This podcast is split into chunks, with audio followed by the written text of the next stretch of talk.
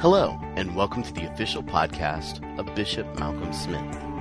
These teachings are recorded live each week and provided not only here on the podcast, but at youtube.com. Simply go to youtube.com and look for Malcolm Smith webinars in the search engine there. We also want to invite you to go to www.malcolmsmith.org. There you will find other teachings by Malcolm, including books, videos, and MP3 downloads. And now, with this week's teaching, Bishop Malcolm Smith. And the Lord be with every one of you. We have so recently come back from our retreat, which was as incredible as we had believed it would be. And so many were, I believe, blessed in a life changing manner. And you can join us on that retreat now by CD, and uh, also we have it on video, which covers every aspect of the retreat. You really get a feel of the whole retreat, and you can purchase those at our website, Unconditional Love. And tonight I want to, what can I say? uh, leftovers. The, these are some things that I did not get to say at the retreat, and yet I believe they are vital to the Christian life. And so uh, I, am sharing with you. It will stand on its own two legs. You don't need the other six hours of the retreat. But um, this is a taste of what we covered in the retreat. And so uh, turn with me to Psalm number three. And we have visited here before, but there is new insight, new revelation that I want to share with you tonight. Psalm number three. O Lord, how my adversaries have increased. Many are rising up against me. Many are saying of my soul, there is no deliverance for him in God. And in some of your Bibles, it will then have a little word at the edge in italics which says Selah, which is the Hebrew word meaning pause, think, be still, reflect. And then in verse 3, having done that, but thou, O Lord, are a shield about me, my glory, and the one who lifts my head. I was crying to the Lord with my voice, and he answered me from his holy mountain. I lay down and slept. I awoke. The Lord sustained me. Okay, um, this psalm, and, and I think many of you are aware of it, but let me quickly give the background. This is from the end of David's life uh, when his son Absalom rose up against his own father to destroy him. It was uh, the son was rising up to murder his father and to take the throne of Israel from him. So, to bring that down to where every one of us live, um, this was a family situation. Of course, it involved the entire nation. That's the that went with the territory of being the king of Israel. But let, let's look at it in the fact it was a family situation. This was a son who was so angry with his father, so resented him, and so wanted what his father had and so wanted to be sure that no other son got it that he determines to appoint himself as the new king of Israel and to murder his father. Um, things had been bad for a long time, but now they're escalating into nothing short of civil war. And so David, although it seemed it took some time before he caught on to what was happening, but David flees. And he flees with the public opinion essentially against him. If it had been a democratic society, he would have been voted out of office at that time. public opinion tended toward Absalom, maybe more than tended. I mean, the, the general opinion was look, David's old. He, he's old in years. It's time he just gives up and lets youth take the way. And if ever there was a dynamic, charismatic youth, it was Absalom. And of course, there was also nagging in the background of many people's minds, mostly rumors, you know, because it had never been really talked about in public, but there was that whole thing with Bathsheba. And, and it stuck like a chicken bone in the throats of people. David's not only old, he's not what he used to be. And but I mean, it's it's a years, but it, it, that Bathsheba thing, and and so the public opinion was it's time for David to get out. I said things have been bad for some time. This didn't happen overnight. It wasn't something that Absalom decided over coffee. Actually, it had been years. Years of David giving himself totally to being the king and neglecting his children. And of, of all his children, he neglected Absalom.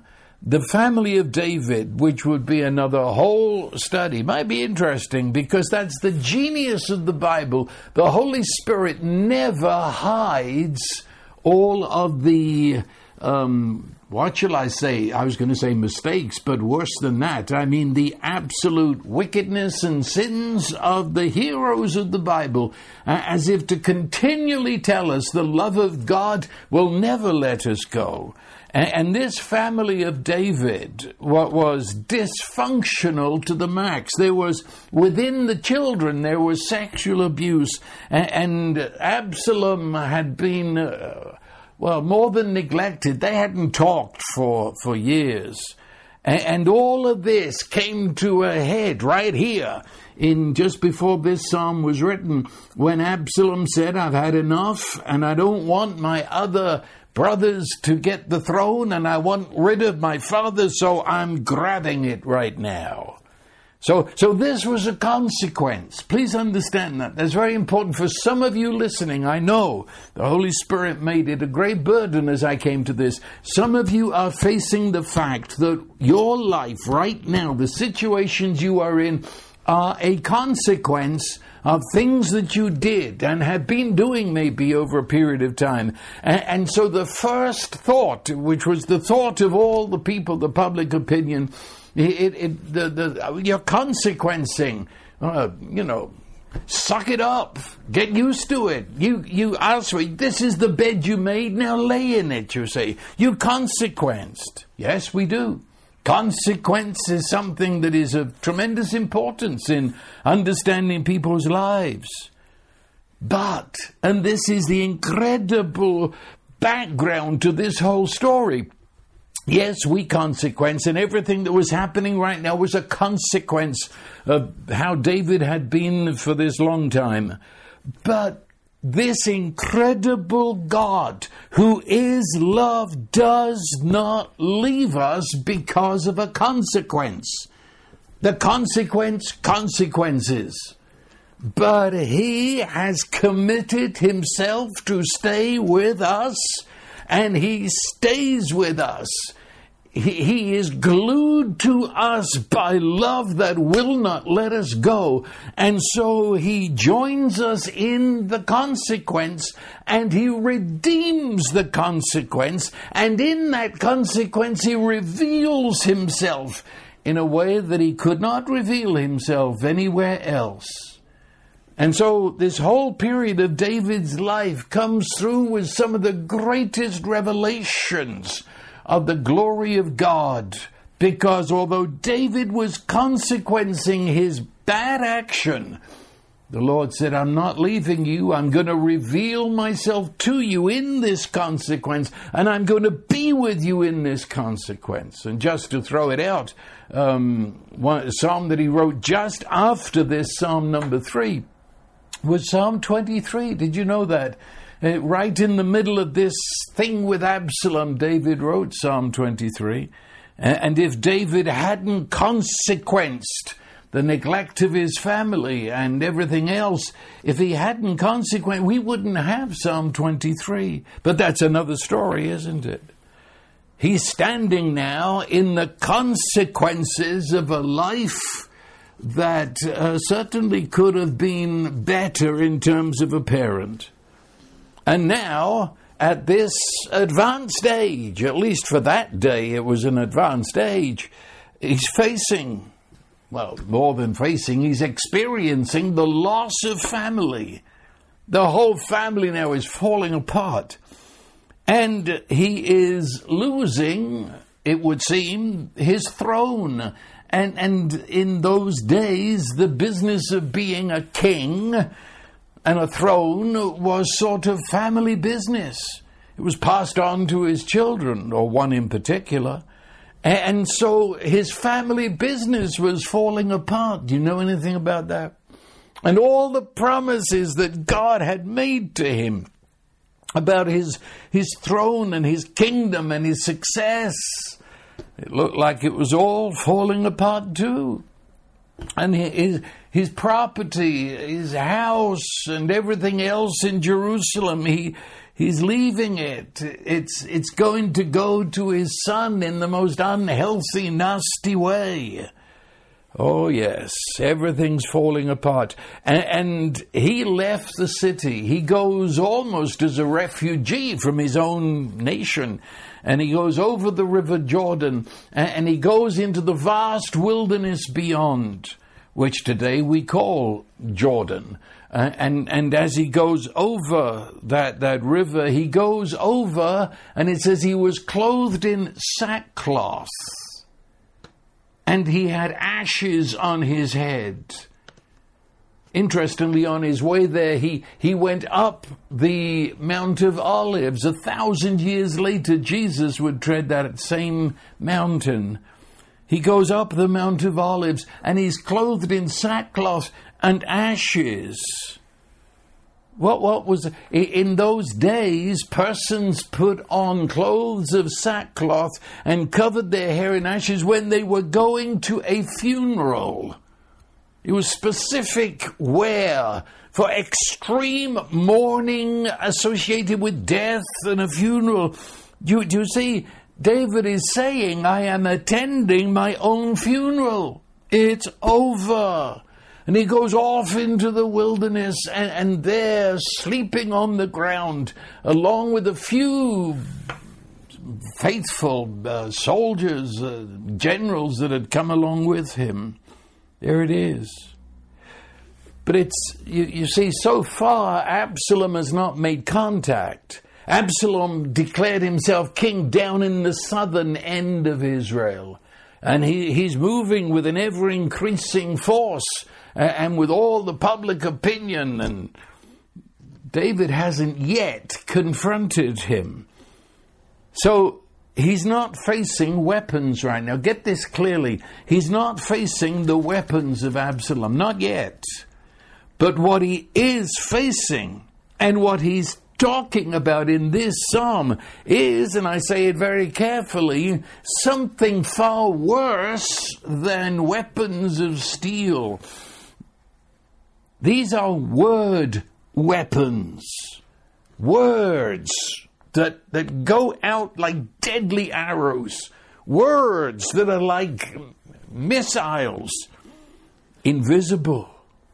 An invisible but deadly energy. In, in Ephesians 6, Paul calls this the flaming arrows of the enemy. And there's a suggestion, well, there's two ways of looking at it.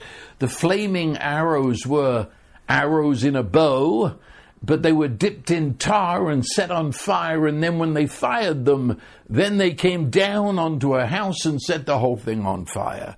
But also they used something else that often was called a flaming arrow, which was they dipped it in a poison so that when the arrow hit, it spread the poison through your body, and the poison burned in all your organs and set your nerves on fire and reduced you to a horrible death. Whatever it is, words do all of that. Words can destroy.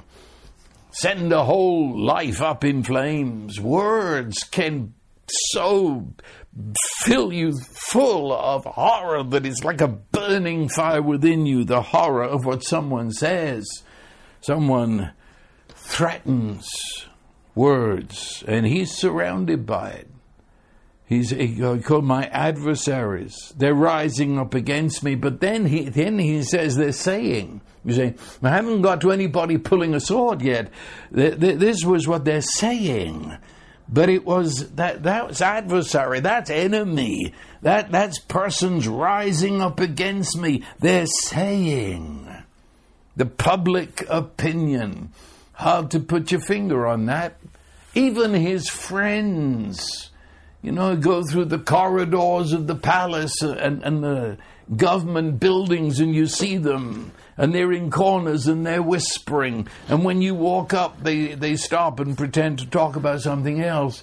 Uh, whispers, whispers, whispers in the dark. Whispers that float on the air like the, these rumors. Oh, yes. And it wasn't only just friends, it wasn't only just public opinion, but some of his closest friends you might call them covenant friends, and they turned against him too. The major one was Ahithophel. Ever heard of that chap? We'll have to talk about him one day. But, but he was the closest person to David, and he had deliberately, publicly gone over to Absalom. I say it again, those whispers in the dark, you know? It's, it's, it's like a, it's the hiss of a snake down inside you. Because, in fact, that's what it is. Behind all the humans, what is it that inspires the whispers? What is it that is the energy of those words that so hurt, that destroy, that send burning poison through your soul? Behind it all is the voice of Satan. And remember, Satan is not that idiotic clown that religion makes him uh, red pants and tail and no, Satan. Satan is sophisticated. Satan is, is the accuser. He, he's portrayed in some ways as the district attorney who's going to get you, and his words and his case against you. And he whispers in your soul, and many, many, many times it comes through the voice of other people who don't realize that they're being used. They evaluate the situation not that it's anything really of their business, but that's people. They evaluate the situation and they judge it all by the appearances. They say, I mean, look at what's going on. This is what they talked about uh, down there at Starbucks in in the coffees and uh, and in the in the shopping malls, and uh, people gathered and they they all talked and yak yak yak all about David. And this is what's happening. Have you heard the latest from down in Hebron? What Absalom is doing? And they judged. They determined that this is right and that's wrong. They determined that Absalom is good, David's bad. And, and they, they gave their reasons for their judgments. They gave their reasons for their accusations. They, they said there's no hope for him in God. Good grief. Look at this man. He's got what was coming to him. He, he should have resigned. There's no hope left for him in God. I mean, there, there are some situations where very obviously God has been with David, but this is impossible. He's facing a brick wall here. There's no way through. Even God is not enough for this. God has abandoned him. Isn't it obvious? He's withdrawn his blessing. Look at him. He's not half the man he used to be. Look, people are leaving David in droves and they're all going over to Absalom. Doesn't that tell you something? Surely, if all the people leave, that must be because God has already left David. Oh, the way people talk and the way people make their stupid conclusions. No, David, said they. David is no longer the beloved of God. That's what we could say years ago, but that's not true. It's time for new blood. It's time for a fresh face. We discard David like an old car. You know, he's rusted out and the window's gone and he's dumped in a field. Forget him. He's over. It's a new day with a new man that God is with. What they were doing in these words, they are saying of my soul. Notice that not just about me. They are saying of my soul, my innermost, my core, there is no deliverance. There's no hope. There's no salvation for him in God. What are they doing? They are attacking with words his relationship with God. Notice that. I thought this was about David and Absalom. But apparently they've jumped over that and, and they are attacking his relationship with God. There is no expectancy of deliverance or making whole from God. David said they're cutting into my very soul. But it's worse than that because they are attacking God. It wasn't only then attacking David's relationship to the Lord, but they are attacking God Himself. And hear me, they are saying that God is the covenant breaker. They're saying David is finished, there's no hope. There's no expectancy. There's no deliverance for him in God. Just, just a minute. Just a minute. God had sworn in covenant to be with David, in fact, with all his people. And, and here are these pipsqueaks in shopping malls and coffee houses that have decided, in their religious pomposity, that David has blown it and therefore God breaks covenant with him. The covenant's only as good as you live right. God has withdrawn all his promises and strength from David. So stop expecting anything from God, David. You're on your own, and we're saying goodbye, good riddance. I mean, I say it again look at the situation. They're going over to Absalom. Absalom, eh, you want to see blessing? Look at Absalom. Everybody's for him. Everybody's praising him. Everybody's saying, This is hope and this is change. well, did you want any more proof, David? God's blessing is obviously with the crowds. And we're all saying this. We've all got two eyes in our head. And when everybody's saying it and when everything looks like it, you must accept it. God has left you. He's not interested in you. You're not good enough anymore. Oh, arrows. Flaming arrows. But they're only words. Yes, but they they carry terrible power. They, they, they say they're attacking his soul. And you know what happens here? When Satan inspires people, or if they're whispering in the dark, his whisper is a whisper among whispers. But his words, and when he gets a hold of humans to do the talking, their words that we hear, you know how it is. Uh, and they seem to come on, on the wind, don't they? They, they lodge inside your head and they have this power to mimic your thoughts. Please understand this. People say, I thought this, I thought that. Uh, did you? Are you sure? Could it be that there was a subtle arrow that lodged in your mind and set your whole brain on fire? Could it be that what is passing through your mind of despair and despondency and hopelessness is your thoughts mimicking the thoughts of Satan himself, mimicking, echoing what other people are saying because all they can do is add up appearances. Are, you seeing God and Satan? Calls that double vision.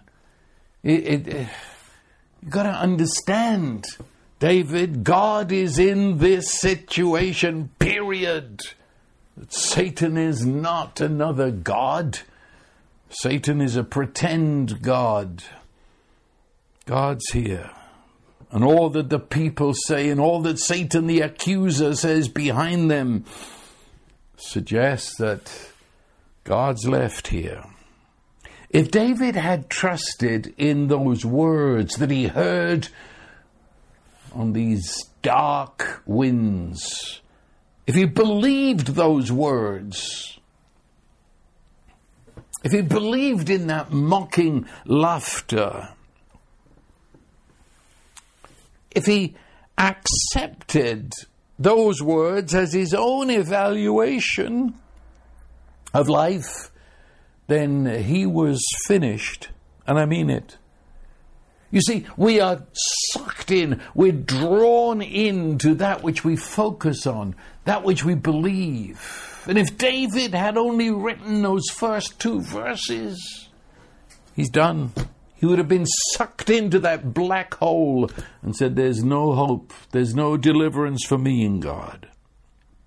See, have you noticed when, when you are believing words of the accuser, Satan, when you believe those words, wherever they come from, you see, from people, sometimes your own friends, sometimes some very dear friends, but you can always tell that it's a word of the darkness because it brings disturbance. It brings, verse 2, you find yourself, oh Lord, how many are risen against me. There's this, this, this cry. That There's fear there. Sometimes a lot, sometimes little, but there's disturbance, you see. Disturbance. There's, there's anxiety. I'm restless inside. I've lost my peace with God. Self pity rises up. And, and, it's full of why, why, why? Why does this happen to me? What are you doing to me? A complaining, whining why comes up inside of me. I feel overwhelmed. I'm, I'm drowning in despair with, with all that is happening and all the people are saying. I feel that hopelessness getting inside of me. I feel the beginnings of depression. You, you know what I mean? Disturbance.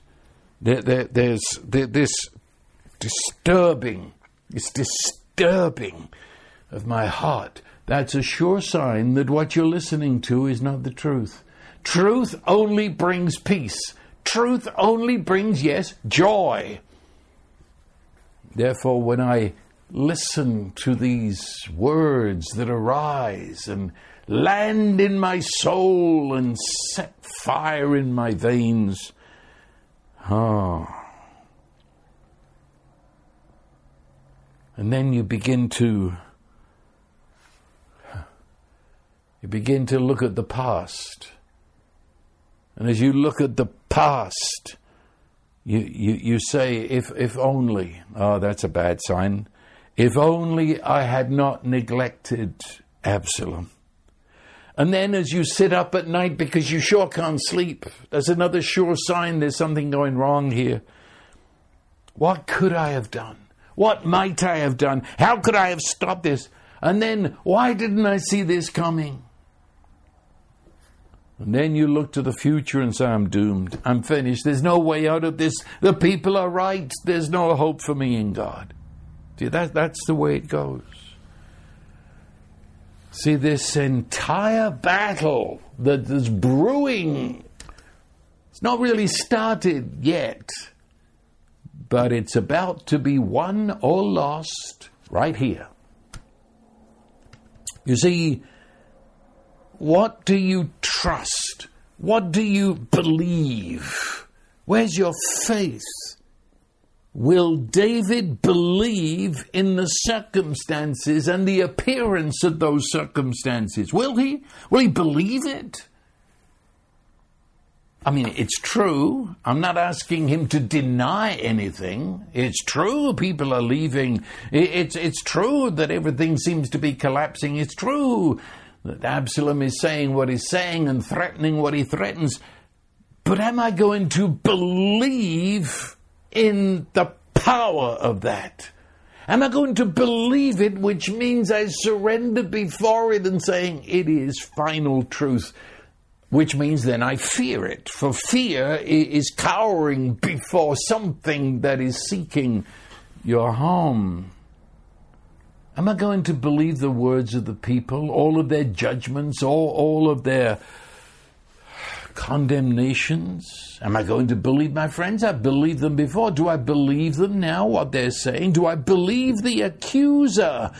And in believing what he says. I, I, am I going to unite with his thoughts, his evaluation of me, accept it as truth?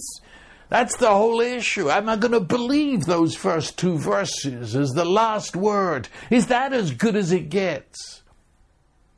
And that little word, Selah, stop, relax, be still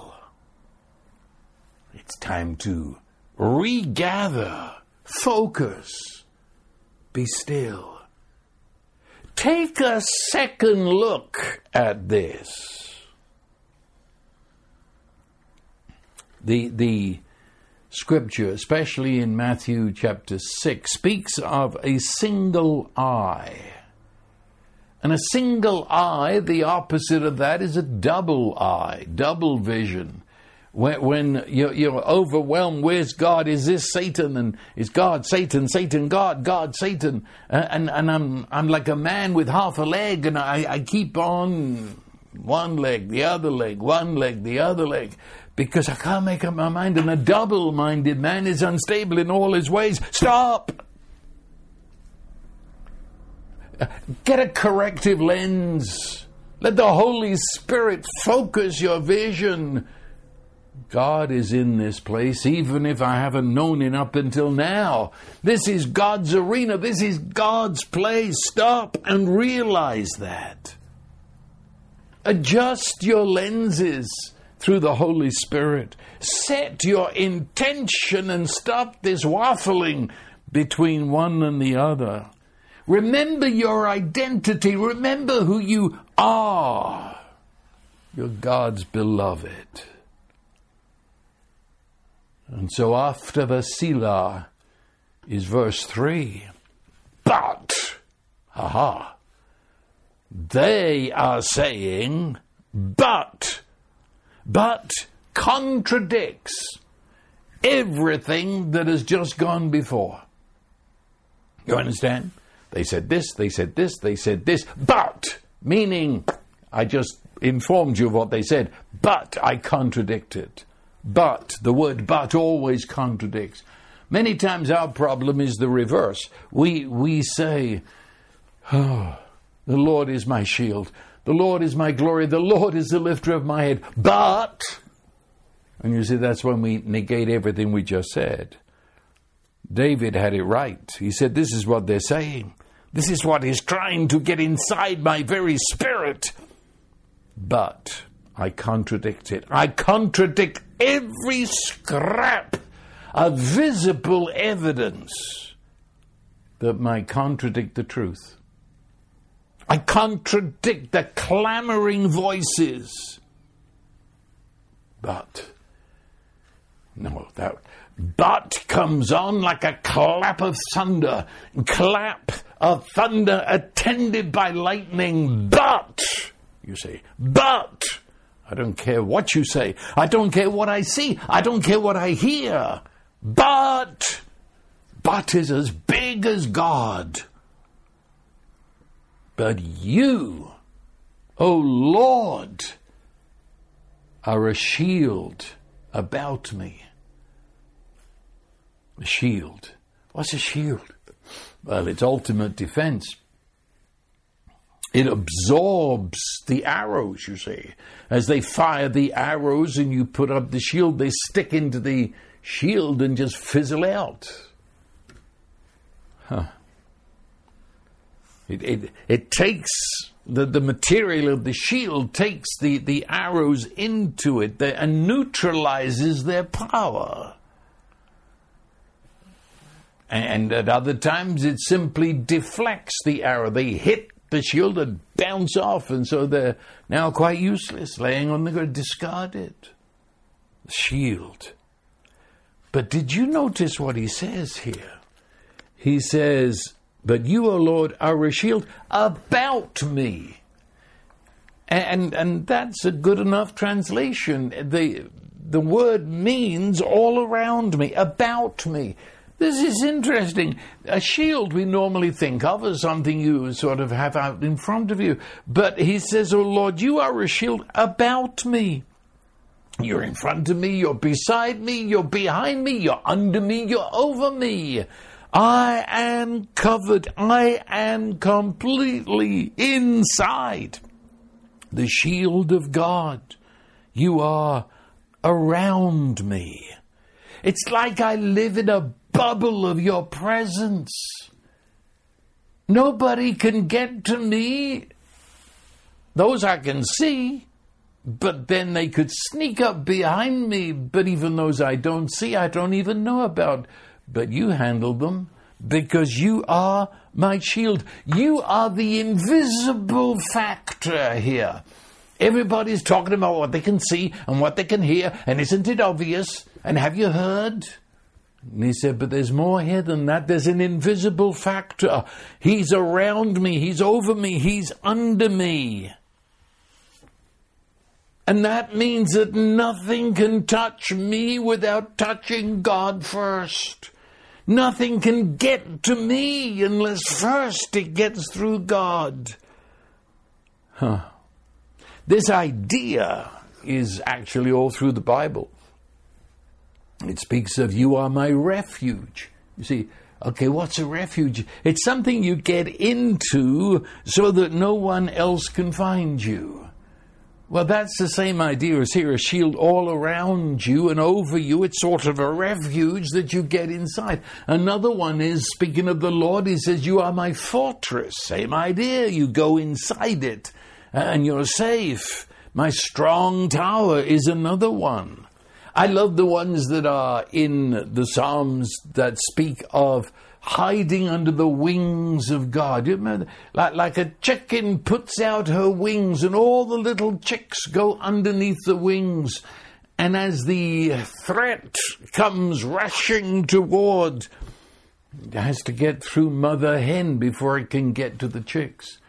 And uh, I, have seen what, what would be terrible Eh, if one would really think about it, where I, have come across after a great fire through a, a ranch and, and, came upon what looked upon a heap of blackened rags and, and kicked it, you know, as one would. And out come, you know, 10, 15 little balls of yellow fluff because that was Mother Hen, and she had gathered her chicks under her wings, and the fire had gone through, but the chicks were saved. That's the idea, you see. You come into inside of God Himself. It's a shield. It says, Nothing can touch you without it touches me first. And this, this is not something limited to the Old Testament. Jesus said that, that we are in His hand and His hand is inside the Father's hand and no man shall pluck you from His hand.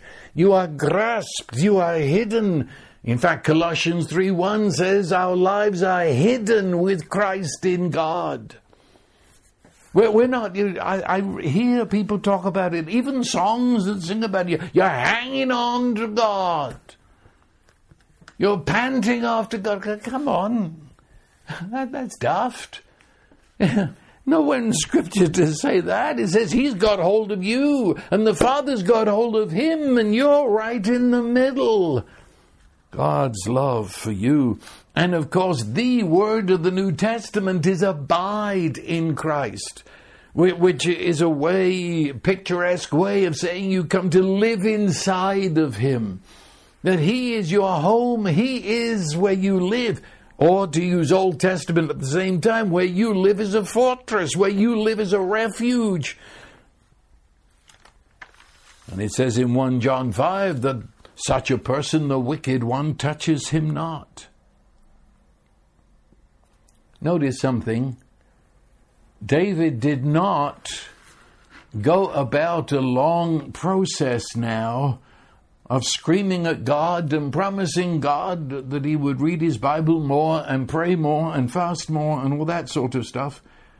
He says, For you, O Lord, are. That's present tense. That's now, in this pulsing moment, right now. You are. And David hadn't forgotten. He's just, he's just been distracted by all these voices. And so now he announces, but you, what, what, what, what are these people talking about? You are in this, this, what?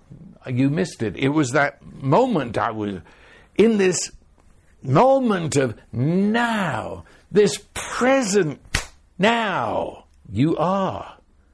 Right from where you stand in the middle of feelings of despair and anxiety and almost, almost teetering over to believe what those accusing thoughts are telling you.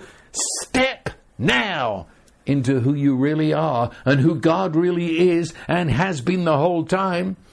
And in fact, where you have been and forgotten it, you are. You are. Can I say this? And I think I'll have time at the end to say more about it. This, if you're in David's position, where, of course, in one way or another, give or take a bit of intensity, but we live there pretty often in some way or another. You, you don't you don't say, But you are, O Lord, our shield to me.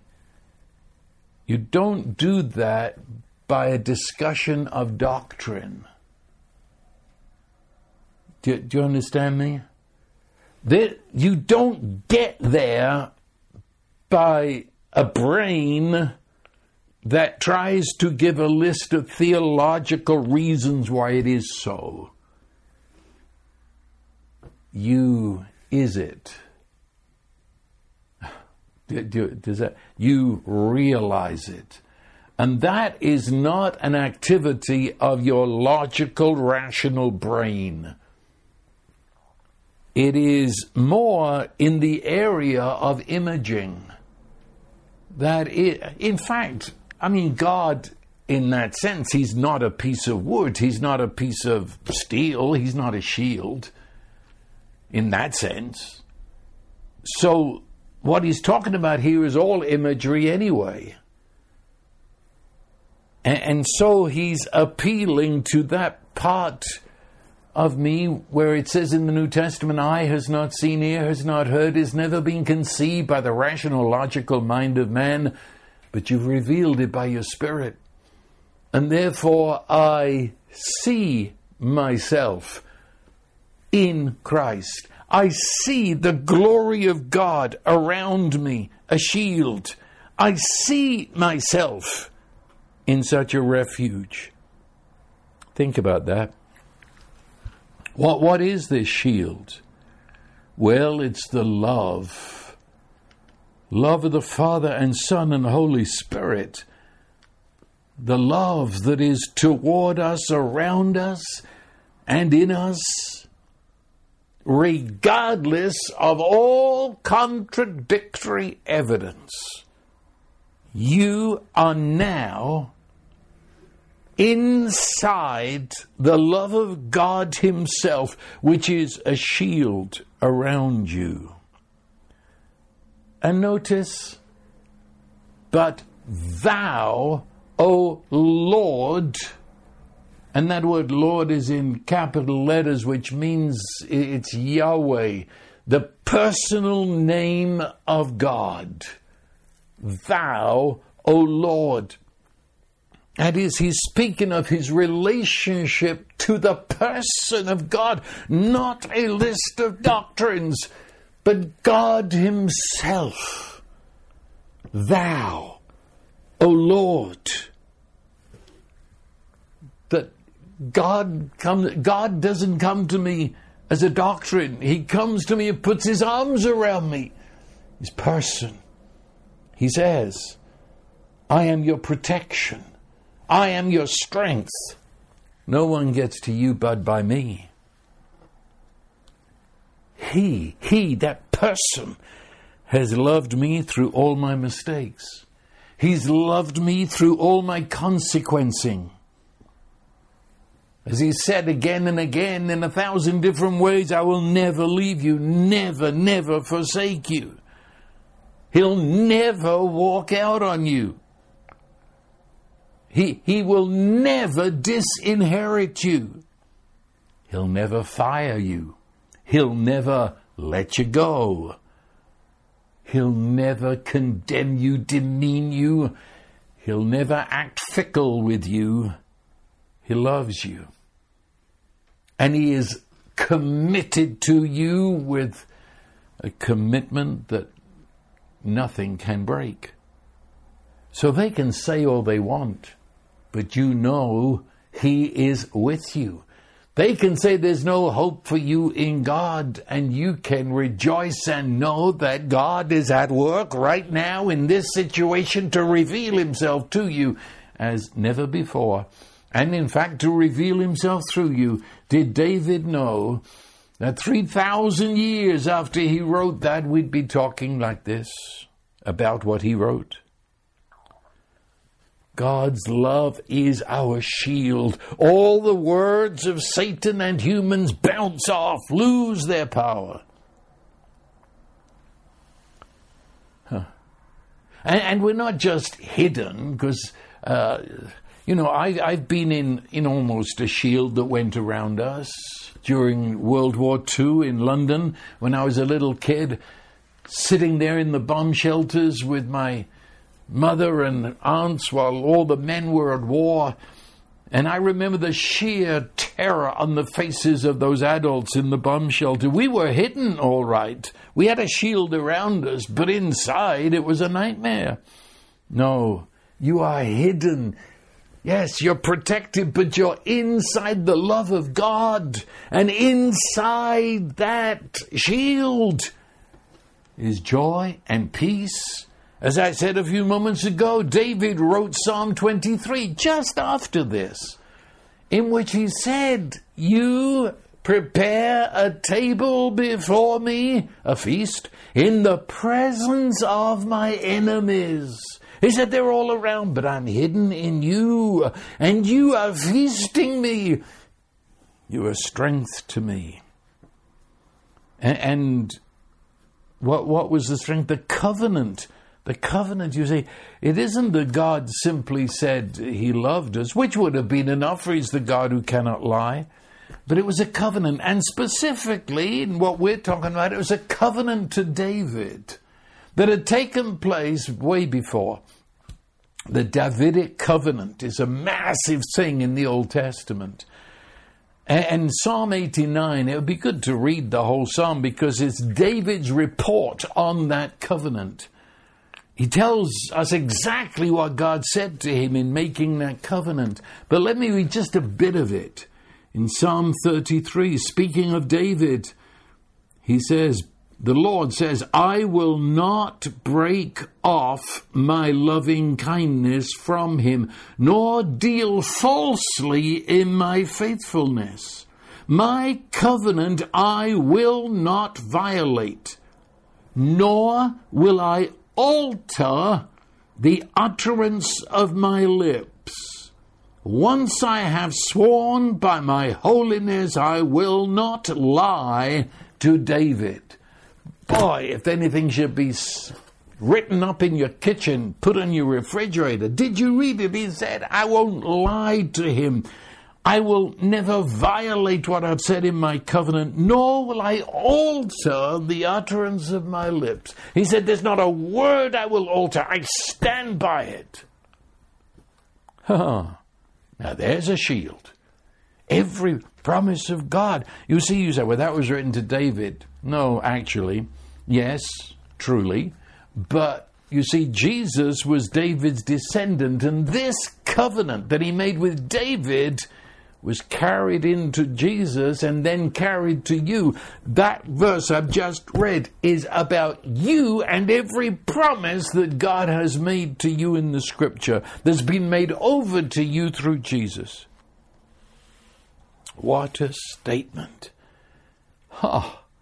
So suddenly, all that the people are saying, the betraying of his own friends, as well as the mocking, sneering, accusing voice of Satan, it's like little waves as they wash against the rock of Gibraltar. I mean, Nothing doing. They they just make a noise, make a fuss, and, and throw in a hurricane or two. It doesn't make any difference. They just smash against the rock and fall back. See. All the thoughts that are sent against you and all the appearances doesn't change it. God is with you. You are His beloved. You are the apple of His eye. He's graven you on the palms of His hands. He will never leave you, never forsake you. And right in the middle of what's happening, He reveals Himself to you in a fashion that He could not do under any other circumstances. That's, that, that, that's the way it is, you see. So take the shield. I, I've just really been describing David doing that in the but. But just let me say it again. You see, that but, it, it indicates a deliberate act. And we who live in the end of where David's covenant was leading, we live in the fact that God Himself came to us in Jesus and the Holy Spirit, God the Holy Spirit, through Jesus came to us and is now with us, applying to us all that Jesus did. We take it. It's a deliberate, it's an intentional act. You see, it's not merely what I was trying to say a moment ago about doctrine. You know, look, I've studied doctrine. The church cannot define itself without true doctrine in the power of the Spirit. But when we come to the moments of living, it's, it's not reciting what you or the church believes. It's, it's knowing. It is taking for me. It's snuggling down inside of God. And, and knowing this is mine and this is now. It, it, it isn't merely saying no to the lies. It's not, it's not merely saying, I, I, I, I'm not going to enter into debate with you. It's rather taking God's love. It's taking God the Holy Spirit, who has promised to be with us. And let all the words and all the lies and all the fears just be swallowed up let the arrows fizzle out as they hit him before they hit us. I say again, it's an act of intention. It, it doesn't happen to you by some sort of holy chance. Sort of, wow, where did that come from? Suddenly everything's okay, I'm at peace. No, it doesn't happen like that. Doesn't happen by default. We say the Holy Spirit lives inside. Be sure that just happens. No, no. You're not a robot. Well, actually, he, he's not trying to have a neat conclusion to this event. What he's after right now is to grow you in that relationship. And so he's not just going to impose it on you. He's not going to gate crash your life and say, oh, by the way, I, I've, I'm your shield. No, he, he's teasing you. He's drawing you out to see that he is your shield and he is your refuge and that refuge is filled with His love and His riches of glory. And He is bringing you to intentionally, deliberately say, That's, that's who I am. That's, that's who I am. I'm a man inside of God. I'm a man directed by Him, and nothing that the people are saying can touch me. I, I've come into realizing that relationship. It's a bold statement, but thou, thou, Lord, you are. I mean, shouldn't he have been a little bit more humble? No. What you call humble in the Bible is called timidity, and God's against that. You don't apologize to God. I, no, I, I don't mean to bother you. I just got this situation come up. You say, you don't do that daft stuff like if it be your will. This is bold. I say this very carefully because I, I'm speaking of His love. That's how bold because He loves to the point of being scandalous. He, he's in God's face. He says, You are my shield. Where's he get it from? Because you made covenant. You swore to me your love. So you are, and I'm not ashamed. Don't you be ashamed either. But you are, you are. It's a line in the sand, you see. You've got to draw it. Stop this double minded stuff where you see God, Satan, God, Satan, who, who's, who's winning. Drop that. It's a line in the sand. This is the truth. I don't care what Satan's doing, he's defeated. I don't care what people are doing, they're, they're, they're only seeing with natural eyes. This is the truth. Line in the sand. And on that side are all the whispering words and the mocking accusations. On this side, the Lord is my shield. He is absolute truth. And He is faithful to what He is saying. Huh. What you say is not me. It is not who I am. I am now in union with this God who loves me. And incidentally, I know this is, I'm really picking here, but it says that I, I cried with my voice. You know, that's very important. He said it, he said with his voice, But thou, O Lord, art you are my shield. He said, say it with your voice. See, your mind right now is a tornado. It's going around and there's a million voices, all those voices, they, they got hooks into your mind. It's like the zoo at feeding time. Everybody's baying and roaring and snarling and he says, speak it.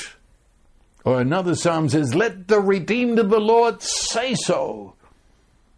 Uh, say, let, let the sound of your spirit be heard.